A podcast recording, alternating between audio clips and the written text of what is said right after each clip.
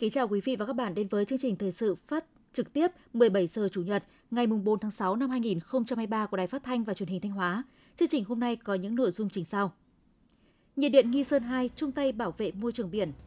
Kiên quyết chấn chỉnh, xử lý nghiêm tình trạng thanh thiếu niên học sinh vi phạm trật tự an toàn giao thông. Phần tin thời sự quốc tế, Ấn Độ điều tra nguyên nhân vụ tai nạn tàu hỏa nghiêm trọng. Tổng thống Joe Biden ký duyệt dự luật nâng trần nợ công. Sau đây là nội dung chương trình.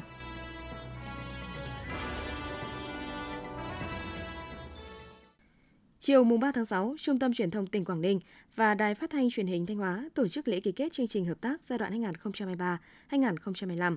Theo chương trình hợp tác được ký kết, hai bên nhất trí sẽ thường xuyên trao đổi tin tức về các sự kiện nổi bật của tỉnh Quảng Ninh và Thanh Hóa, tập trung phản ánh các dự án phát triển kinh tế quan trọng của tỉnh, tuyên truyền về các kinh nghiệm, mô hình phát triển kinh tế xã hội hiệu quả, nét đẹp văn hóa, thiên nhiên, con người hai địa phương – Hai bên cũng sẽ tăng cường trao đổi các chương trình sản xuất thuộc bản quyền của mình như phim, phóng sự, tài liệu, ký sự, văn hóa văn nghệ, phối hợp sản xuất các chương trình phát thanh tương tác, phát thanh trực tiếp, đồng thời thực hiện tiếp sóng lẫn nhau các chương trình phát thanh truyền hình trực tiếp, livestream về những sự kiện lớn của mỗi địa phương khi có đề nghị. Truyền thông tỉnh Quảng Ninh và Đài Phát thanh Truyền hình Thanh Hóa cũng thống nhất mỗi năm sẽ có ít nhất một đoàn công tác để tham quan, học hỏi kinh nghiệm lẫn nhau, nhằm tăng cường việc trao đổi kinh nghiệm về xây dựng cơ chế chính sách, quản lý, nghiệp vụ báo chí truyền thông, kỹ thuật, công nghệ. Việc ký kết chương trình hợp tác giữa Trung tâm Truyền thông tỉnh Quảng Ninh và Đài Phát thanh Truyền hình Thanh Hóa là hoạt động ý nghĩa, góp phần giới thiệu quảng bá hình ảnh vùng đất, con người của hai tỉnh Quảng Ninh và Thanh Hóa tới người dân trong cả nước và bạn bè quốc tế đồng thời góp phần nâng cao nghiệp vụ chuyên môn, nâng cao năng lực sản xuất chương trình, khả năng cộng tác giữa hai cơ quan và phong phú thêm chương trình của mỗi đơn vị. Thưa quý vị và các bạn, đã thành thông lệ vào dịp Ngày Môi trường Thế giới mùng 5 tháng 6 hàng năm, Công ty trách nhiệm hữu hạn Điện Nghi Sơn 2 đều phối hợp với Hội Phụ nữ xã Hải Hà tổ chức gia quân bảo vệ môi trường biển, qua đó góp phần nâng cao nhận thức và từng bước thay đổi thói quen của người dân trong bảo vệ môi trường. Bài viết của phóng viên Minh Tuyết.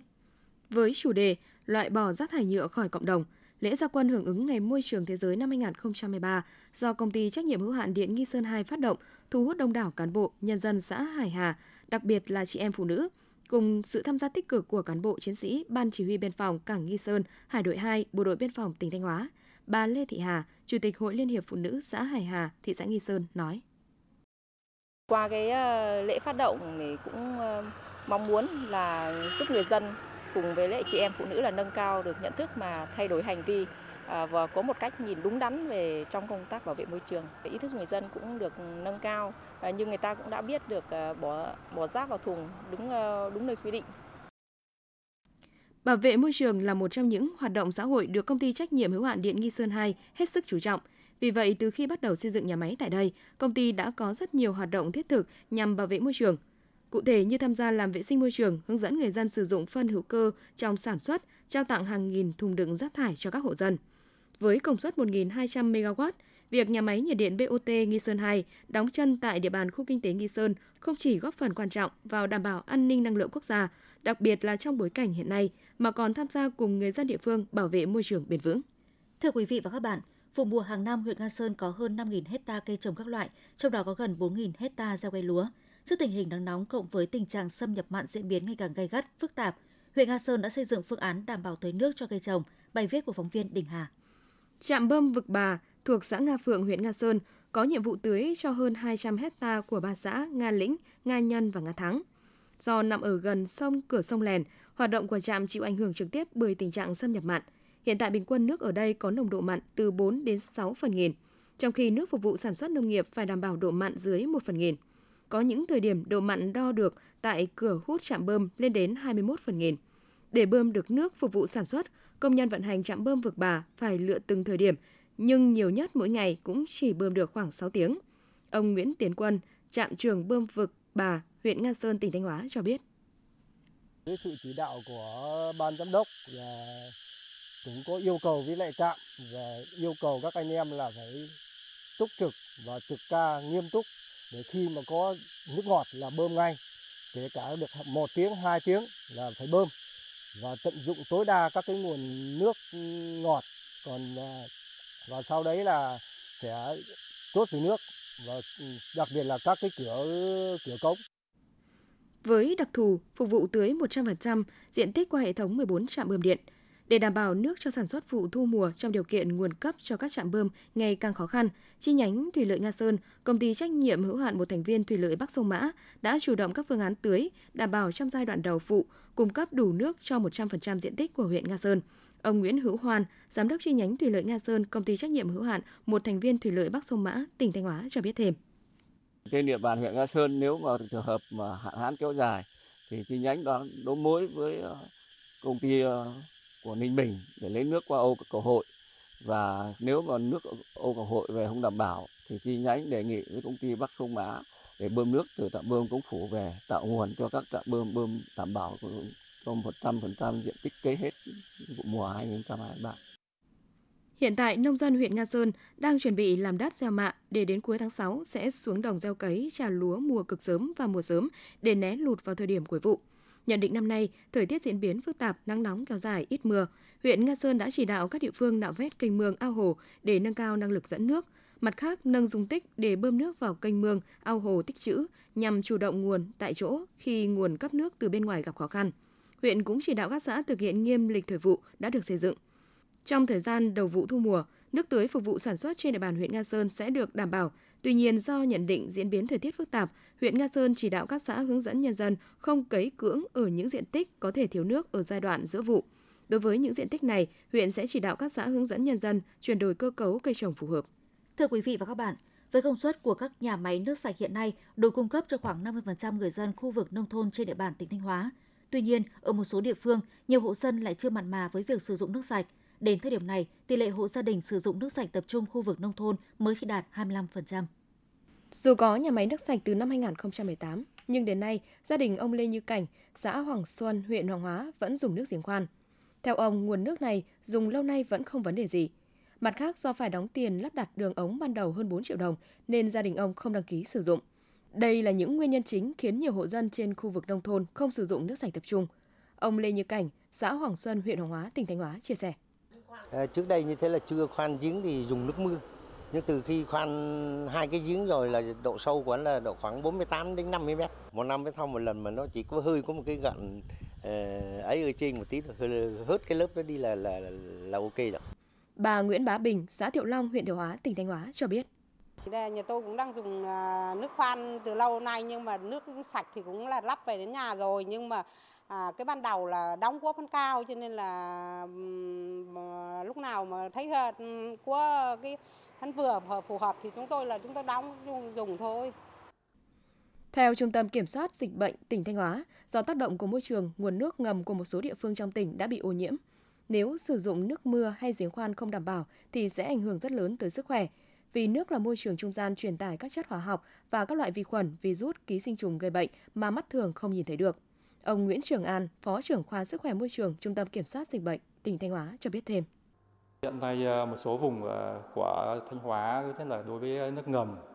có hiện tượng nhiễm ờ, măng gan ở vùng ví dụ như là vùng Thiệu Hóa, vùng Yên Định, rồi nhiễm cả asen như ở vùng Hoàng Hóa có một số vùng nhiễm asen. Vậy thì hiện nay thì cái nguồn nước ngầm nó không còn là đảm bảo như trước đây nữa bởi vì là thứ nhất là đã càng ngày càng bị ô nhiễm. Thứ hai nữa trữ lượng nó cạn dần. Để mà bà con có nước để mà để dùng để đảm bảo cho cái à, về sức khỏe thì tốt nhất bà con nên à, dùng nước sạch của các nhà máy nước à, cung cấp. Nước đã được qua kiểm định. Trong số 196 xã đã có công trình cấp nước sạch tập trung trên địa bàn tỉnh Thanh Hóa, có 118 xã do doanh nghiệp đầu tư các doanh nghiệp phải đầu tư xây dựng nhà máy với nguồn kinh phí khá lớn. Do vậy, các doanh nghiệp đều phải thu tiền đấu nối lắp đặt ban đầu với mức từ 4 đến 5 triệu đồng một hộ, nên nhiều hộ dân không đăng ký sử dụng. Ông Hoàng Ngọc Ninh, Chủ tịch Ủy ban nhân dân xã Thiệu Phú, huyện Thiệu Hóa, tỉnh Thanh Hóa cho biết. Cái nguồn đầu tư vốn ban đầu thì à, một số hộ dân là người ta cái thu nhập thì nó cũng chưa được đồng đều. Có cái khó khăn cùng một lúc mà đóng 4 5 triệu thì nó khó cho nên đang đề xuất cái nhà máy là sẽ phân kỳ để rồi thu tạo cái điều kiện cho nhân dân có cái thuận lợi. Thực tế này cho thấy nhận thức của người dân nông thôn về tầm quan trọng của nguồn nước sạch đối với sức khỏe còn hạn chế. Để nâng cao tỷ lệ người dân sử dụng nước sạch tập trung, chính quyền địa phương cần tăng cường tuyên truyền, vận động người dân thay đổi thói quen sử dụng nước sạch nhằm bảo vệ sức khỏe, nâng cao chất lượng cuộc sống. Quý vị và các bạn đang nghe chương trình thời sự phát thanh của Đài Phát thanh Truyền hình Thanh Hóa. Chương trình đang được thực hiện trực tiếp trên sóng FM tần số 92,3 MHz. Tiếp theo là những thông tin đáng chú ý mà phóng viên đài chúng tôi vừa cập nhật. Thưa quý vị và các bạn, để tổ chức cơ sở đảng và đội ngũ đảng viên trên địa bàn tỉnh đáp ứng yêu cầu nhiệm vụ trong tình hình mới, Nghị quyết Đại hội Đảng bộ tỉnh Thanh Hóa lần thứ 19, nhiệm kỳ 2020-2025 xác định nâng cao năng lực lãnh đạo và sức chiến đấu của tổ chức cơ sở đảng, tạo chuyển biến rõ nét trong sắp xếp tổ chức bộ máy và xây dựng đội ngũ cán bộ là một trong sáu chương trình trọng tâm cần được triển khai xuyên suốt. Để nâng cao năng lực lãnh đạo và sức chiến đấu của tổ chức cơ sở đảng và đội ngũ đảng viên, thời gian qua Ban chấp hành Đảng bộ tỉnh, Ban Thường vụ tỉnh ủy Thanh Hóa đã ban hành nhiều nghị quyết chương trình hành động để lãnh đạo chỉ đạo thực hiện – Nổi bật là thực hiện nghị quyết số 653 ngày 12 tháng 3 năm 2019 của Ủy ban Thường vụ Quốc hội về sắp xếp đơn vị hành chính cấp huyện, cấp xã giai đoạn 2019-2021. Theo đó, tỉnh Thanh Hóa là địa phương tổ chức triển khai sớm nhất và cũng là địa phương sắp nhập đơn vị hành chính cấp xã nhiều nhất cả nước. Toàn tỉnh đã thực hiện sắp xếp 143 xã phường thị trấn thành 67 xã phường thị trấn, giảm 76 đơn vị, đã sắp nhập 3.100 thôn tổ dân phố để thành lập 1.522 thôn tổ dân phố, đổi tên 192 thôn tổ dân phố. Toàn tỉnh hiện còn 4.358 thôn tổ dân phố, giảm 1.578 thôn tổ dân phố. Ban Thường vụ tỉnh ủy cũng đã ban hành nghị quyết số 10 ngày 23 tháng 7 năm 2018 về phát triển tổ chức đảng, đoàn thể trong các doanh nghiệp trên địa bàn tỉnh giai đoạn 2018-2020, định hướng đến năm 2025. Đến nay, đã thành lập được gần 1.200 tổ chức đảng, đoàn thể trong doanh nghiệp – Cùng với đó, đội ngũ đảng viên trong hệ thống chính trị trên địa bàn tỉnh cũng được quan tâm, nâng cao về số lượng cũng như chất lượng. Từ đầu nhiệm kỳ 2020-2025 đến nay, các đảng bộ trực thuộc tỉnh ủy đã tổ chức được gần 400 lớp bồi dưỡng nhận thức về Đảng cho 26.500 học viên, tổ chức khoảng 220 lớp bồi dưỡng đảng viên mới cho trên 14.000 học viên, kết nạp được 14.459 đảng viên.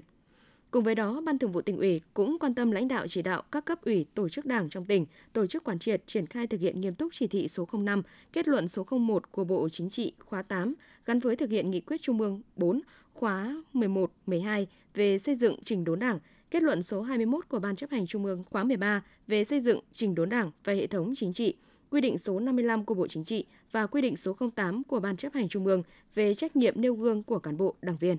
Thanh Hóa có nhiều loại cây trồng nguồn gốc bản địa như bưởi luận văn thọ xuân, quýt vòi ngọc lạc, quýt hoi bà thước, quế ngọc thường xuân. Những năm gần đây, nhân dân đã chú trọng đến việc mở rộng sản xuất, phát triển cây trồng bản địa theo hướng hàng hóa quy mô lớn. Tuy việc bảo tồn phát triển cây trồng bản địa đã mang lại thu nhập đáng kể cho người dân, song vẫn chưa được như kỳ vọng. Do đó hiện nay các địa phương, ngành nông nghiệp và người sản xuất đang tìm những giải pháp căn cơ nhằm nâng cao giá trị sản xuất cho cây trồng bản địa. Những năm gần đây, nhiều huyện, thị xã, thành phố trên địa bàn tỉnh có những loại cây trồng bản địa mang giá trị kinh tế văn hóa cao đang được bảo tồn, phát triển để trở thành cây trồng chủ lực, góp phần nâng cao thu nhập cho người dân. Tiêu biểu như cây sâm báo Vĩnh Lộc, cây bưởi Luận Văn Thọ Xuân, cây quế Thường Xuân, cam Vân Du Thạch Thành, dưa hấu Mai Ăn Tiêm Nga Sơn. Theo đánh giá của các địa phương, trước đây do người dân chưa hiểu hết được giá trị của cây bản địa nên chưa có chính sách chăm sóc phát triển phù hợp, dẫn đến các loại cây này đều đứng trước nguy cơ suy giảm về số lượng và chất lượng. Khi được chính quyền địa phương, các đơn vị chuyên môn của tỉnh hỗ trợ bảo tồn nguồn gen gốc và khuyến khích mở rộng diện tích sản xuất gắn với tìm kiếm thị trường tiêu thụ sản phẩm, người dân đã quan tâm đầu tư, phát triển sản xuất theo quy mô hàng hóa, đồng thời thực hiện các giải pháp tìm kiếm thị trường, xây dựng thương hiệu chỉ dẫn địa lý cho các sản phẩm. Đây chính là những giải pháp căn cơ để việc sản xuất cây trồng bản địa mang lại hiệu quả kinh tế cao cho người dân địa phương, góp phần thực hiện thắng lợi mục tiêu tái cơ cấu ngành nông nghiệp theo hướng nâng cao chất lượng, giá trị và phát triển bền vững. Thời gian qua, huyện Yên Định, tỉnh Thanh Hóa đã tích cực tuyên truyền, khuyến khích hỗ trợ người dân mạnh dạn đầu tư cải tạo, chuyển đổi diện tích đất kém hiệu quả sang trồng các loại cây ăn quả cho giá trị kinh tế cao. Tính đến nay, huyện Yên Định đã chuyển đổi được trên 180 hecta đất sản xuất kém hiệu quả sang trồng các loại cây ăn quả như dứa, cam, bưởi, ổi, chuối, nhãn, vải tại các xã Yên Phú, Yên Tâm, Yên Ninh. Thu nhập bình quân từ cây ăn quả trên địa bàn huyện đạt từ 300 đến 500 triệu đồng một hecta một năm trở lên – Thời gian tới, huyện Yên Định phấn đấu mở rộng diện tích trồng cây ăn quả lên 2.200 hecta, trong đó vùng sản xuất tập trung 1.000 hecta, đồng thời tích cực áp dụng khoa học kỹ thuật để nâng cao năng suất, chất lượng sản phẩm. Xác định phát triển kinh tế là đòn bẩy để xây dựng thành công nông thôn mới kiểu mẫu, nên xã Phú Lộc, Hậu Lộc luôn coi trọng phát triển các ngành nghề nông thôn, phát triển nông nghiệp theo hướng bền vững. Nhờ đó, từ một xã thuần nông có xuất phát điểm thấp, đến nay xã Phú Lộc là địa phương dẫn đầu của huyện Hậu Lộc trong xây dựng nông thôn mới. Những năm gần đây, xã Phú Lộc, huyện Hậu Lộc khuyến khích phát triển kinh tế hộ, tích cực chuyển đổi mạnh mẽ cơ cấu cây trồng, mùa vụ tích tụ, tập trung đất đai để xây dựng nhiều mô hình liên kết sản xuất theo chuỗi hàng hóa. Tiêu biểu như mô hình liên kết với công ty cổ phần thực phẩm xuất khẩu Đồng Sao, Ninh Bình, trồng các loại cây như ngô ngọt, đậu tương rau và rau chân vịt, diện tích 130 hecta. Từ mô hình liên kết này đã góp phần nâng cao giá trị thu nhập lên 350 triệu đồng một hecta một năm. Ngoài đưa các giống cây trồng hàng hóa và canh tác, việc áp dụng cơ giới hóa đồng bộ, đổi mới tổ chức lại sản xuất, tích cực đưa các tiến bộ khoa học kỹ thuật nhằm giảm chi phí đầu tư, tăng hiệu quả kinh tế được người dân coi trọng. Nhờ đó, giá trị thu nhập trên hecta đất canh tác hiện nay của xã Phú Lộc đạt 230 triệu đồng một hecta một năm. Bên cạnh đó, Phú Lộc còn coi trọng phát triển công nghiệp, tiểu thủ công nghiệp, ngành nghề nông thôn và phát triển doanh nghiệp. Hiện trên địa bàn xã có 24 doanh nghiệp và 186 hộ sản xuất kinh doanh cá thể hoạt động hiệu quả, góp phần giải quyết việc làm, nâng cao thu nhập cho hàng nghìn lao động địa phương. Hiện thu nhập bình quân đầu người của người dân trong xã Phú Lộc đạt 64 triệu đồng một năm, hộ nghèo giảm xuống còn 0,51%. Đến thời điểm này, xã Phú Lộc đã huy động tổng nguồn lực xây dựng các tiêu chí nông thôn mới kiểu mẫu với số tiền 504 tỷ đồng, phần đấu đạt chuẩn nông thôn mới kiểu mẫu trong năm 2023. Năm 2022, Thanh Hóa là địa phương dẫn đầu cả nước trong phát triển đối tượng tham gia bảo hiểm xã hội tự nguyện. Bước sang năm 2023, Bảo hiểm xã hội tỉnh Thanh Hóa tiếp tục đẩy mạnh phát triển bảo hiểm xã hội, bảo hiểm y tế, quyết tâm hoàn thành vượt mức kế hoạch đề ra. Tính đến hết năm 2022, toàn tỉnh Thanh Hóa có hơn 800.000 người tham gia bảo hiểm xã hội, hơn 3 triệu 280.000 người tham gia bảo hiểm y tế.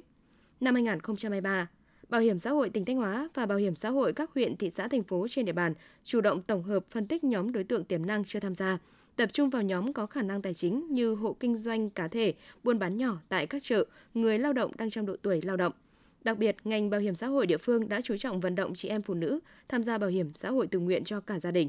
đồng thời đổi mới nội dung phương thức tuyên truyền, đối thoại về chính sách pháp luật bảo hiểm xã hội, bảo hiểm y tế phù hợp với từng nhóm đối tượng. Huyện Quảng Sương vừa có đê sông, vừa có các xã ven biển thường xuyên chịu ảnh hưởng thiên tai. Để đảm bảo an toàn cho người, tài sản, trong những năm qua, huyện đã chỉ đạo các địa phương chuẩn bị các kịch bản ứng phó với thiên tai với tinh thần chủ động theo phương châm 4 tại chỗ. Là địa phương có cả biển và sông, đòi hỏi huyện Quảng Sương phải xây dựng các phương án kịch bản ứng phó thiên tai đa dạng – để đảm bảo vận hành hiệu quả trên thực tế, huyện yêu cầu cao về tính phù hợp với đặc thù của từng địa phương. Theo đó, các phương án kịch bản phải khả thi, từng bộ phận lực lượng được phân công trách nhiệm cụ thể. Công tác kiểm tra giám sát được thực hiện trước mùa mưa bão để đảm bảo các phương án không mang tính hình thức đối phó.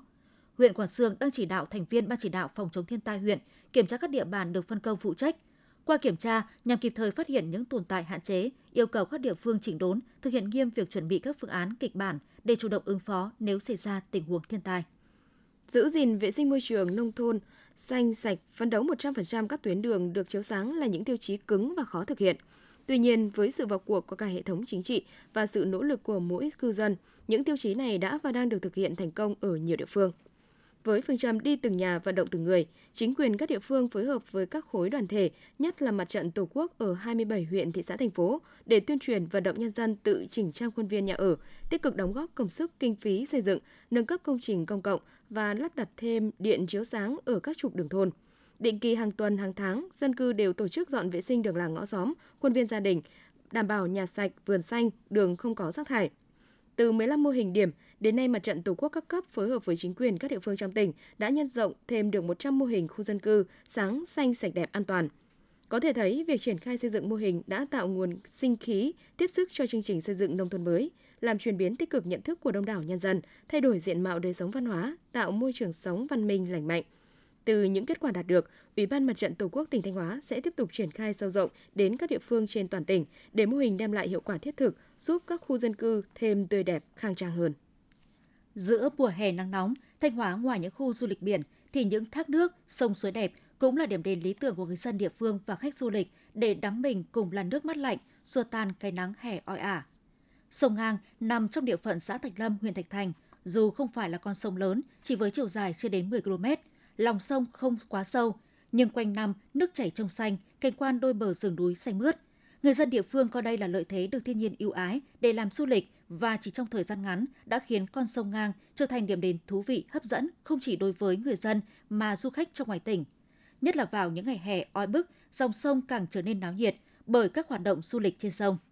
không chỉ được du khách yêu mến bởi vẻ đẹp thiên nhiên kỳ vĩ với núi non chập trùng, những bãi biển cát vàng hấp dẫn, Thanh Hóa còn nổi tiếng với những thác nước đẹp đến ngỡ ngàng như thác Mây, thác Voi, Thạch Thành, thác Hiêu, bà Thước, thác Ma Hào, Lang Chánh, thác Đồng Quan, Như Xuân đều mê hoặc du khách với vẻ đẹp riêng hiếm có. Những ngày hè khi đặt chân đến những con thác có dòng nước mát lạnh sẽ làm du khách cảm thấy thực sự thư thái, dễ chịu. Vì vậy, có điểm đến đã đón đến hàng nghìn du khách mỗi ngày. Sông Suối Thác là sản phẩm du lịch được Thanh Hóa xác định sẽ bổ trợ tốt cho dòng sản phẩm sinh thái cộng đồng. Chính vì vậy, ngành du lịch đang hướng đến mục tiêu các điểm du lịch do người dân, chính quyền địa phương quản lý sẽ ngày càng hoàn thiện dịch vụ, chuyên nghiệp trong phục vụ. Còn những điểm do doanh nghiệp đầu tư khai thác phải có tính quy mô chất lượng cao. Đồng thời chung yêu cầu khai thác du lịch nhưng phải bảo vệ môi trường sinh thái và giữ gìn cảnh quan thiên nhiên. Từ đầu năm đến nay, xã Tiên Trang, Quảng Sương ước tính đón trên 30.000 lượt khách, doanh thu khoảng 15 tỷ đồng, cơ bản hoàn thành mục tiêu của cả năm 2023. Đây là con số khá ấn tượng của du lịch biển Tiên Trang nói riêng và của huyện Quảng Sương nói chung. Để có được kết quả trên, Ủy ban nhân dân xã đã ban hành và triển khai thực hiện kế hoạch bảo đảm các điều kiện phục vụ khách du lịch năm 2023. Trong đó hoàn thành việc khảo sát cắm mốc chỉ giới an toàn để đưa vào khai thác bãi tắm thiên Trang phục vụ khách du lịch tắm biển kết hợp với du lịch sinh thái biển, ẩm thực, nghỉ dưỡng và vui chơi giải trí. Đồng thời khuyến khích các hộ gia đình tham gia kinh doanh dịch vụ du lịch, đầu tư cơ sở vật chất, cấp phép hoạt động các phương tiện phục vụ du khách, tổ chức tập huấn trang bị kiến thức, kỹ năng phục vụ khai thác du lịch cộng đồng, du lịch trải nghiệm tại các làng nghề của địa phương và các xã ven biển lân cận nâng cao chất lượng và đa dạng hóa phương thức chế biến các sản phẩm từ biển, đặc biệt là các sản phẩm đặc sản thế mạnh của địa phương như các món ăn chế biến từ thủy hải sản. Đây đều là những sản phẩm du lịch đã có sự đổi mới trong năm nay, nhận được sự hài lòng của du khách. Thưa quý vị và các bạn, đầu tháng 3 năm 2023, Chính phủ đã liên tiếp ban hành Nghị định số 07 và Nghị quyết 30 nhằm tháo gỡ nút thắt trong mua sắm đấu thầu, khắc phục tình trạng thiếu thuốc, trang thiết bị y tế, các bệnh viện công lập trên địa bàn tỉnh Thanh Hóa đã khẩn trương tiến hành các thủ tục mua sắm, đấu thầu thuốc, trang thiết bị vật tư y tế, ghi nhận của phóng viên Thủy Dung. Nghị định 07 và Nghị quyết 30 của Chính phủ có bỏ một số quy định nhằm giải quyết những vướng mắc liên quan đến giấy phép nhập khẩu, số đăng ký lưu hành trang thiết bị y tế. Chẳng hạn, bỏ quy định không được mua bán trang thiết bị vật tư y tế khi chưa có giá kê khai và không được mua bán cao hơn giá kê khai trên cổng thông tin điện tử của Bộ Y tế tại thời điểm mua bán hay bãi bỏ quy định bắt buộc phải có 3 báo giá khi đấu thầu mua sắm trang thiết bị y tế. Đồng thời, quy định máy đặt, máy mượn, máy hết hợp đồng liên doanh liên kết và máy sẽ được tặng sẽ được thanh toán bảo hiểm y tế. Dược sĩ chuyên khoa 2 Nguyễn Ngọc Hùng, trưởng phòng nghiệp vụ dược Sở Y tế tỉnh Thanh Hóa cho biết. Tình hình đảm bảo thuốc và trang thiết bị y tế ờ, tại các cơ sở y tế trên địa bàn tỉnh thì ờ, về cơ bản là được giải quyết. Cái việc thiếu ờ, thuốc, thiếu trang thiết bị y tế thì chỉ còn xảy ra Ờ, rất ít nó xảy ra ở một số các cái ờ, thuốc hiếm. Ví dụ như các cái dung dịch anomin rồi là à, những các cái thuốc mà gây nghiện hướng thần. Ví dụ như là cái thuốc phetamin rồi là phenobarbital. Sau khi Nghị định 07 và Nghị quyết 30 của Chính phủ được ban hành, các bệnh viện công lập trên địa bàn tỉnh Thanh Hóa đã khẩn trương triển khai các thủ tục để mua sắm đấu thầu thuốc và trang thiết bị và tư y tế phục vụ người bệnh. Tuy nhiên, theo phản ánh của các bệnh viện, các điểm nghẽn về cơ chế chính sách đã cơ bản được tháo gỡ, song nhiều bệnh viện đã gặp khó khăn về nguồn kinh phí. Bên cạnh đó, các thủ tục thực hiện mua sắm đấu thầu vẫn còn rất rườm rà. Bác sĩ chuyên khoa 1 Nguyễn Thị Hường, Phó Giám đốc Bệnh viện Đa khoa thị xã Bỉm Sơn, tỉnh Thanh Hóa cho biết. Bệnh viện rất là khó khăn, đó là cái à, vấn đề về à, à, khám chữa bệnh bảo hiểm, về cái thanh quyết toán bảo hiểm vẫn còn vướng mắc từ những năm trước, ờ, từ năm 18 đến 20 thì cái vấn đề mà thanh quyết toán thì vẫn chưa được giải quyết. Ờ, cái vấn đề thứ hai nữa là năm 21 thì à, đã được à, thanh quyết toán rồi nhưng mà cái vấn đề cấp ứng ấy thì là ờ, ví dụ như bệnh viện thì à, 2 tỷ 9 thì mới trả được có một nửa là 1 tỷ rưỡi. Ờ, vấn đề nữa là toàn bộ cái kinh phí để điều trị cho Covid thì đang lấy cả nguồn của bệnh viện. Hiện là bệnh viện đề nghị là hơn 4 tỷ mà mới trả được có 800 Dược sĩ chuyên khoa 2 Lê Chí Hiếu, trưởng khoa dược vật tư y tế Bệnh viện Ung bướu tỉnh Thanh Hóa cho biết thêm. Đề xuất à, của bệnh viện, đặc biệt là trong mảng cung ứng này thì cũng mong rằng là các cơ quan cấp cấp trên thì có thời gian thẩm định cố gắng kéo ngắn lại để làm sao cái quá trình thẩm định các gói thầu thuốc và tiêu hóa chất được nhanh để bệnh viện cũng mong rằng là sớm có thuốc và tiêu hóa chất phục vụ bệnh nhân được tốt hơn. Với hành lang pháp lý được mở rộng và củng cố vững chắc, ngành y tế Thanh Hóa đã và đang nỗ lực giải quyết tình trạng thiếu thuốc, vật tư, hóa chất, đảm bảo quyền lợi khám chữa bệnh của người dân. Mặc dù các cơ quan chức năng liên tục cảnh báo về rủi ro khi người dân không có nhiều hiểu biết về kinh doanh tài chính nhưng vẫn hùn vốn vào đầu tư. Tuy nhiên, một bộ phận người dân vẫn thiếu cảnh giác, đặt niềm tin không đúng chỗ để rồi nhận trái đắng. Nhiều người có nguy cơ mất tiền tỷ vì góp vốn đầu tư mà chính họ cũng không rõ mình đang đầu tư kinh doanh mặt hàng gì. Ghi nhận của sự việc mới xảy ra tại địa bàn phường Long Anh, thành phố Thanh Hóa. Bà Lê Thị Châu, phố Quan Nội 1, phường Long Anh, thành phố Thanh Hóa, được người cháu cùng phường kêu gọi góp vốn buôn bán đồ nội thất ô tô từ Nhật về Việt Nam. Mặc dù không biết đầu tư vào công ty nào, buôn bán cụ thể như thế nào, nhưng do tin tưởng cháu ruột, bà Châu và nhiều người họ hàng khác trong phố đã góp vốn để cháu ruột kinh doanh. Đến thời điểm hiện nay, riêng bà Châu đã góp vốn với số tiền 550 triệu đồng. Tuy nhiên, chỉ mới góp tiền được một thời gian ngắn thì người cháu họ của bà Châu tuyên bố bị lừa trắng tay. Bà Châu và nhiều người họ hàng giờ đây có nguy cơ mất trắng số tiền đã góp vào làm ăn cùng cháu ruột. Bà Nguyễn Thị Châu, phố Quan Nội 1, phường Long Anh, thành phố Thanh Hóa chia sẻ. Tin em dâu, tin cháu mình, cho nên là tôi không nghi ngờ gì cả. Lúc đầu cũng gửi 100. Sau đó thì gửi thêm, gửi thêm. Vài tháng lại gửi thêm 100. Từ tháng 3 năm 22 cho đến tháng ờ, uh, 9 năm 22 là tôi gửi được 550 triệu. Đến đầu tháng 11 tôi liên lạc thì không được. Gọi điện không được và tôi đạp xe đạp vào nhà thì thấy nhà đã khóa cửa và nghe hàng xóm nói rằng cả nhà đã bỏ trốn khỏi địa phương. Theo phản ánh của người dân ở phường Long Anh, có chục hộ dân đã góp vốn vào cùng một nơi, người ít thì vài trăm triệu, người nhiều góp vào hàng chục tỷ đồng. Một số người còn huy động của nhiều người khác để cùng góp vốn. Trường hợp gia đình chị Nguyễn Thị Hiền có chồng là cậu ruột, đối tượng kêu gọi góp vốn. Hai vợ chồng là lao động tự do, gia đình khó khăn, dành dụm nhiều năm tiết kiệm được 200 triệu. Sau khi nghe lời dỗ ngon ngọt của cháu, với sự hứa hẹn về mức lãi suất cao, gia đình chị Hiền đã mang toàn bộ số tiền tiết kiệm góp vốn vào kinh doanh, nhưng chưa được một tháng thì sự việc vỡ lở. Chị Hiền bàng hoàng vì không chỉ mình mà còn rất nhiều người trong họ cũng rơi vào tình cảnh như chị. Chị Nguyễn Thị Hiền, phố Quan Nội 1, phường Lam Anh, thành phố Thanh Hóa nói.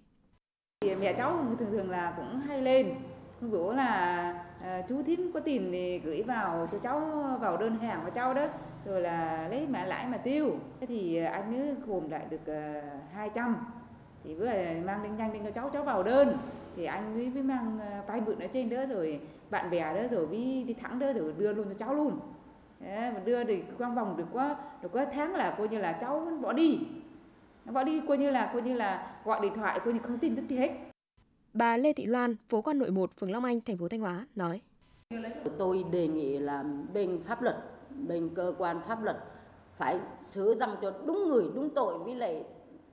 đòi răng được cho chúng tôi một ít quyền lợi. Sau khi nhận được phản ánh của người dân, Công an thành phố Thanh Hóa đã vào cuộc xác minh vụ việc. Theo thông tin của Công an thành phố Thanh Hóa, vụ việc góp vốn làm ăn rồi vỡ nợ xảy ra trên địa bàn phường Long Anh liên quan đến 6 cá nhân, trong đó có trường hợp đứng ra huy động của những người khác. Cá nhân có số tiền góp vốn nhiều nhất lên đến 26 tỷ đồng. Vụ việc liên quan đến nhiều đối tượng, trong đó có cả các đối tượng ở tỉnh ngoài. Hiện vụ việc đang được các cơ quan chức năng tiếp tục điều tra làm rõ. Ông Lê Sĩ Ngọc, Phó Chủ tịch Ủy ban nhân dân phường Long Anh, thành phố Thanh Hóa cho biết. Sau khi sự việc xảy ra thì ờ, công an phường ờ, đã báo cáo lên ờ, công an thành phố qua đội hình sự công an của thành phố thì qua nắm bắt thông tin thì các đến thời điểm bây giờ thì ờ, công an đội hình sự công an thành phố đang uh, xác minh để làm làm việc cái vụ này. Thì uh, đối với chính quyền địa phương thì cũng rất mong uh, công an thành phố thanh hóa đặc biệt là đội hình sự để sớm giải quyết trả lời cho uh, địa phương và công dân biết để cái hướng giải quyết cho các đối tượng bị hại Điều đáng nói trong vụ việc này là những người thực hiện góp vốn khi giao dịch không hề yêu cầu bên nhận góp vốn ghi biên nhận hay bất kỳ giấy tờ gì chứng minh hai bên có giao dịch hay giao nhận tiền cho nhau. Do vậy, việc làm sáng tỏ vụ việc, bảo vệ quyền lợi chính đáng cho những người thực hiện góp vốn là vô cùng khó khăn. Đây là bài học đắt giá cho những người vì nhẹ dạ cả tin và là lời cảnh báo cho người đã và đang sẽ tham gia vào hình thức góp vốn kinh doanh đầy rủi ro hiện nay. Từ đầu năm đến nay, tình trạng học sinh thanh thiếu niên vi phạm trật tự an toàn giao thông trên địa bàn thành phố Thanh Hóa có chiều hướng gia tăng và diễn biến khá phức tạp, nhất là vào thời điểm tháng 4 và tháng 5. Nhiều biểu hiện coi thường pháp luật đã diễn ra trên đường phố hàng ngày, gây bức xúc cho nhân dân qua các hành vi vi phạm như điều khiển xe mô tô, xe máy không đội mũ bảo hiểm, trở qua số người quy định, lạng lách, đánh võng, vượt đèn đỏ, đi ngược chiều. Để chấn chỉnh ngăn chặn các nhóm thanh thiếu niên tụ tập điều khiển xe máy vi phạm, Công an thành phố Thanh Hóa đã huy động lực lượng bố trí các tổ công tác trên các tuyến đường, kết hợp công khai, hóa trang mật phục, qua đó phát hiện xử lý trên 100 trường hợp học sinh, thanh thiếu niên vi phạm. Hầu hết các trường hợp vi phạm đều trong độ tuổi vị thành niên, từ đủ 16 đến 18 tuổi, thậm chí cả người dưới 16 tuổi. Trong quá trình làm việc, đơn vị đã sàng lọc các trường hợp vi phạm để có hướng xử lý phù hợp. Trong dịp nghỉ hè năm nay, Công an thành phố Thanh Hóa đã phối hợp với lực lượng công an tỉnh và các phường xã tiếp tục ra quân tuần tra kiểm soát và xử lý nghiêm thanh thiếu niên học sinh điều khiển xe mô tô, xe máy vi phạm trật tự an toàn giao thông, ngăn ngừa, kiềm chế tai nạn giao thông. Các đơn vị sẽ tiếp tục tăng cường thực hiện các phương án kiểm tra, xử lý nghiêm các vi phạm, nhất là triệt phá các nhóm thanh thiếu niên tụ tập điều khiển xe máy vi phạm, gây mất trật tự an toàn giao thông vào buổi tối và đêm khuya trên các tuyến đường. Quý vị và các bạn vừa theo dõi phần tin trong tỉnh của Đài Phát thanh và Truyền hình Thanh Hóa. Tiếp sau đây sẽ là phần tin thời sự quốc tế.